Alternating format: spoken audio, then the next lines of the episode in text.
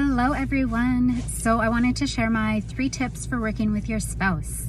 So, Wayne and I have been working together in our business since 2013. So, we've done a lot of things wrong, we've learned a lot along the way, and we've really come into finding, figuring out how to make it work and uh, to still have a relationship.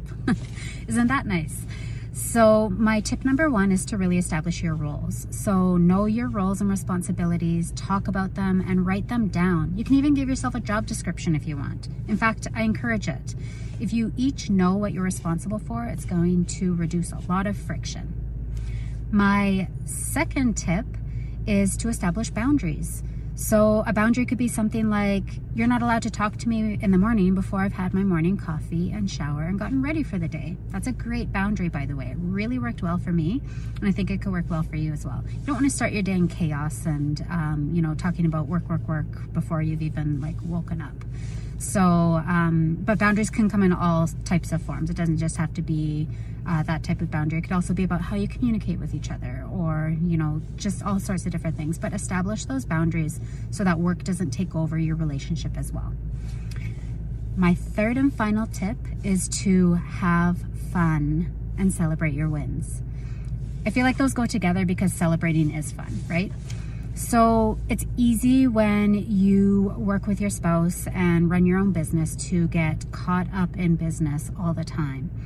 And that's not fun. I mean, it's great to be growing a business and it's great to recognize that, like, that's a super awesome thing.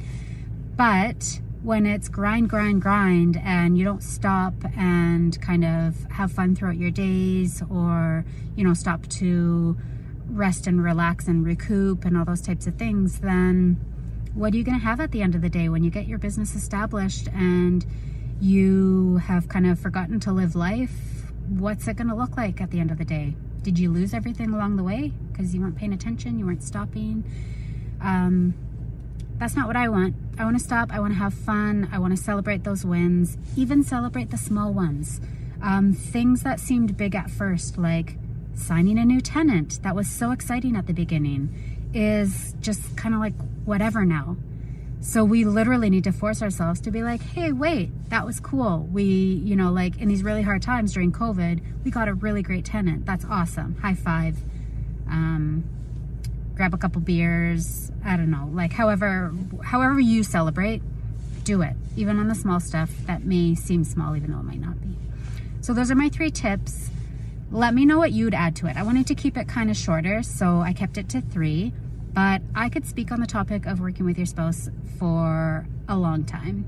I've we've been through so much since 2013 and we've had really high highs and we've had really low lows and we came out on top. We're here better than ever and if you ever want to chat about it, you know where to find me.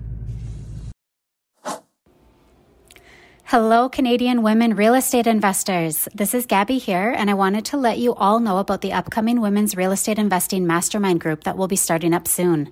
This is a 12 month mastermind that I've opened up for five women who are ready to take their real estate investing businesses to new heights in 2021, all while working through personal and professional obstacles that are preventing you from taking action.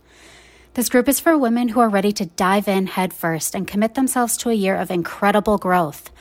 If this is you and you're excited to join a community of women who want to support you and help you achieve success beyond measure, then please reach out to me today.